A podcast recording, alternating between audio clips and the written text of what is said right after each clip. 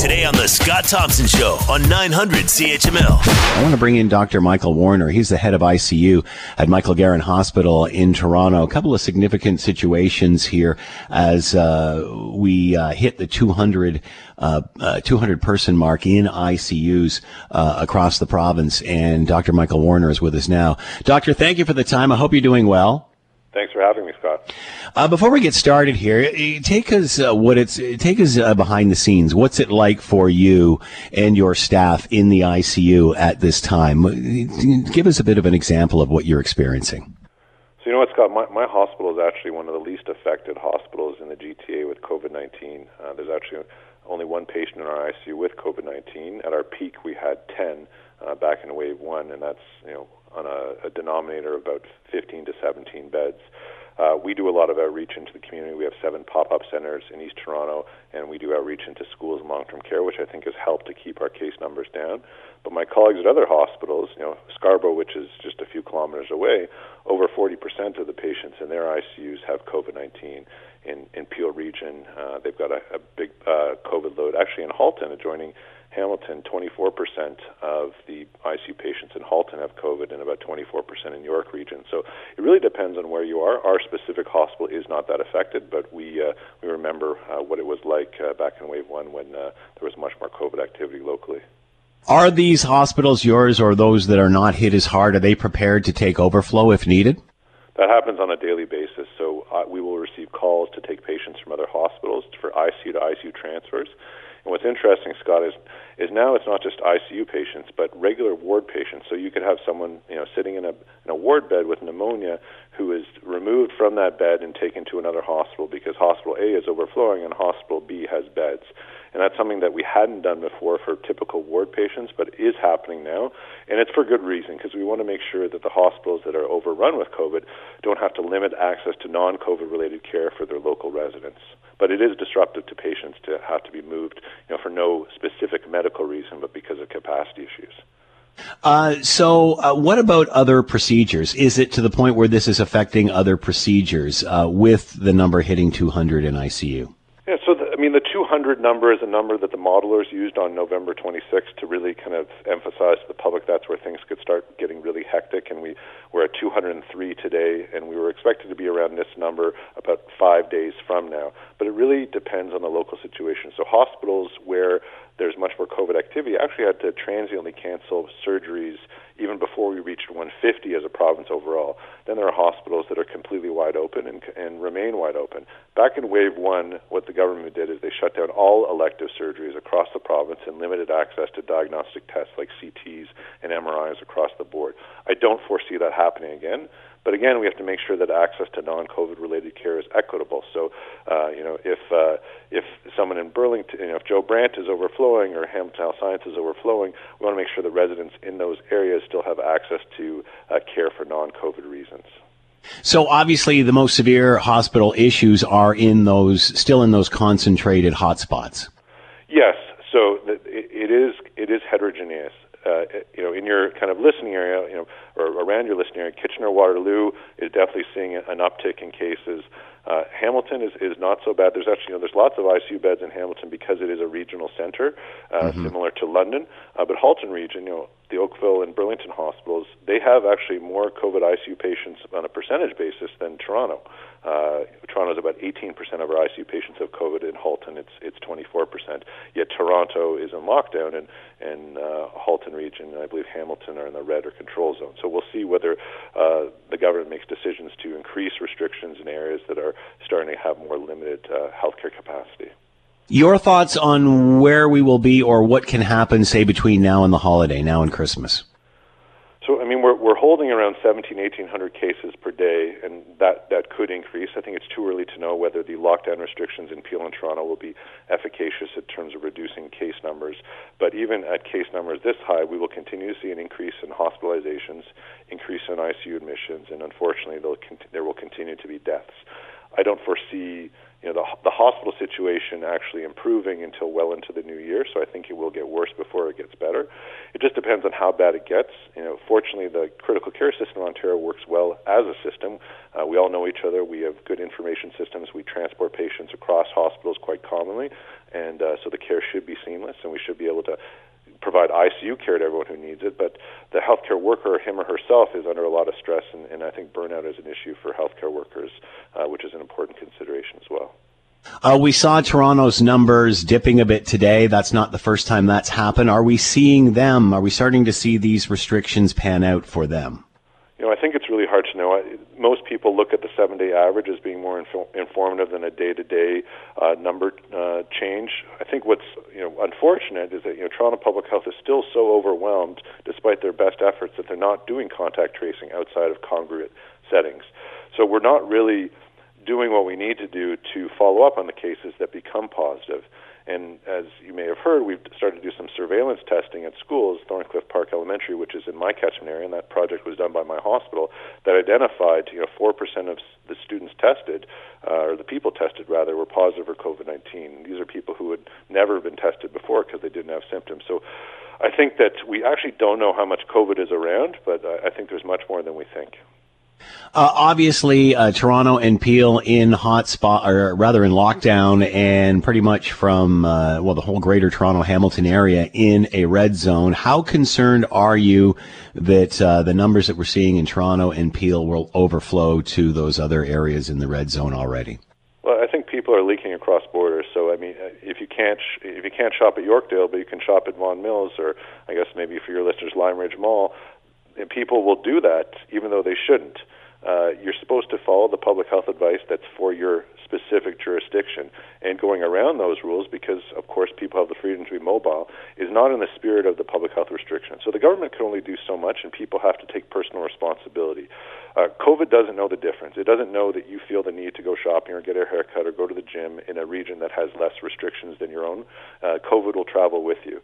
So I think people need to buckle down and follow the public health restrictions, and we need, also need the government to continue to emphasize clear and transparent communication uh, so that people know what is expected of them.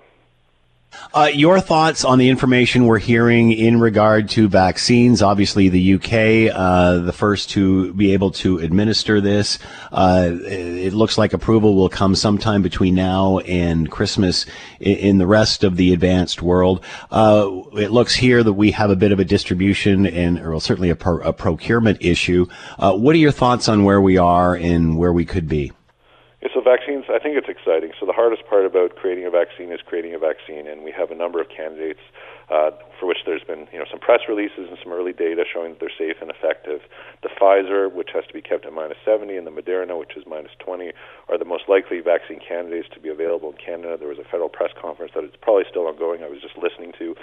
Mm-hmm. And I think there, you know, there are a number of challenges. So the cold chain, which is that supply chain of ultra cold or you know freezer temperature vaccines that need to move, you know, across provinces, within provinces, uh, internationally, et cetera, that needs to be worked out. And I think the federal government has procured um, some freezers, but uh, they're not yet delivered or in place, so that needs to be figured out. We also need an information system. I mean, my kids and, even me, we use these yellow vaccination cards to keep track of uh, of our vaccines, and we need a better system because most of these vaccines will require two shots and they have to be given a specific time frame. And we need a computer system to make sure that people get shots at the right time. Those are the people who want the shot. Uh, and then, you know, that just leading into that next question, like how do we make sure that people feel comfortable that the vaccine is safe and effective? Some people will never get a vaccine, and that's their choice, but those people who are on the fence, especially with something that's new or novel, we need to make sure that they have the appropriate information to make informed decisions about whether it's safe and effective for them. So that's something we can start working on now from a public relations perspective, even as we wait for vaccines to reach our borders. Are you concerned about the timeline and when we will actually get it? I don't think that there'll be vaccines available to the entire population of Canada that who wants to be vaccinated until the end of 2021. We also have to keep in mind that you know, the, the experts say that we need 70% of the population vaccinated for herd immunity. These vaccines haven't been tested in anyone under 18. So if we take the 7 million people out of the population who are under 18, that means we need to vaccinate 26.6 uh, million people, which is 86% of the entire Canadian population that reach that 70%. Logistically, that's extremely challenging. And then because of vaccine hesitancy, uh, w- w- that may not actually be realistic. So th- there are lots of things that are in play. My hope is that the vaccines will be available and that the people who want them uh, have the opportunity to receive them in a timely manner. So, is it a disadvantage for Canadians if the rollout is a bit slower uh, than the rest of the world? I mean, we're certainly it certainly appears like that now. We won't know until we're actually there, I guess. Um, but you know, are we? Will that delay uh, affect Canadians much?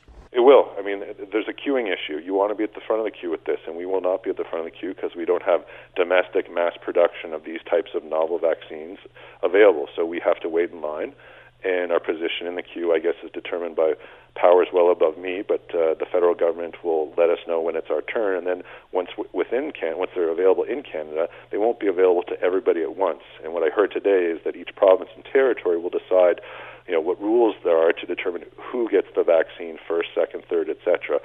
Uh, and that there could be some tension because the rules could be different across jurisdictions, you know, in one province versus another, and that will be up to public debate. So if you're asking me, would, would I rather a vaccine sooner? Absolutely. That would put Canada in a better position, but uh, I don't think we have a strong negotiating position uh, with this because everyone in the world is looking for the same thing. You're listening to the Scott Thompson Show podcast on 900 CHML. Uh, you were talking about who gets it, and what we're hearing so far, and, and I guess it seems obvious long term care, those that are more, most vulnerable, frontline workers. But then can you see it working down by age? I've heard, I've, I've heard that suggested.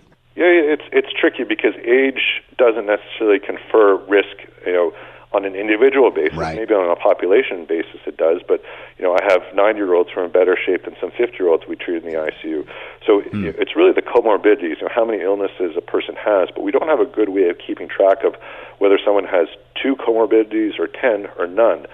And so I think age is probably going to be one of the metrics they use because it's easiest to measure and is it cannot be debated. Uh, but I guess we'll have to see what decision is made. But there's going to be no perfect system that is, uh, you know, 100% validated for how this is distributed. But we're probably going to have to accept uh, some degree of uh, imperfection as we roll this out. Uh, talk a little bit more about the safety of this vaccination once it is released. Uh, many have said, you know, we don't want it, you know, we don't want it until uh, it's proven to be actually, you know, completely safe. That being said, from what I understand, all of the uh, health authorities uh, who are involved in this around the world are pretty much getting the information at roughly the same time in stages. So, uh, I guess my first question is: Are, are you confident about the safety of this, and will that delay this in any way? I, I'm hearing roughly that this that Health Canada will be approving this before Christmas, like most of the other uh, nations are. And so Health Canada has a rigorous prog- process to approve really any anything that is for Canadians, including vaccines. And I trust them to do that, uh, go through that process with the same rigor they would with anything else. Do we have long-term data three years from now about whether there are any complications related to this vaccine? We simply do not. But uh, that's the situation we're in. I'm not a vaccine expert, but most complications, at least life-threatening ones from vaccines, would be seen, you know, in the first hours, days, or weeks from this vaccine being administered. We've had volunteers who have received this vaccine, you know, many months ago. So we don't have perfect information. But if Health Canada approves this, then I would consider the vaccine safe and effective, and much less risky than uh, subjecting yourself to the risk of COVID um, for sure. So, you know, I'm not in the business of convincing people to accept vaccines. I think everyone has to make their own choice based on the information available. But I think that people should make sure they get the information from reliable sources. And if the vaccine's available in Canada, then I would consider it both safe and effective. Uh, I can't let you go without asking you your thoughts in the United States. Uh, speaking of numbers, I think uh, today a, a, new record with over 31, uh, 3,100 deaths in the last uh, 24 hours. We've heard that uh, they're rolling out the vaccines as quickly as possible before Christmas and and thereafter. how how will that impact? Uh, their situation. Once they because they're talking about mass uh, vaccinations and, and boom getting this all out uh, w- with the first attack quite large a lot larger than what it will be uh, for example for countries like Canada. Uh, how much of an effect will that have on them getting control of this disease? Well their situation couldn't be much worse than it is now. It is completely yeah. out of control. I mean they've they have they've essentially let it get out of control. And be, unfortunately, politics has contributed to that. So anything that can be done to help will help their situation because it will get worse.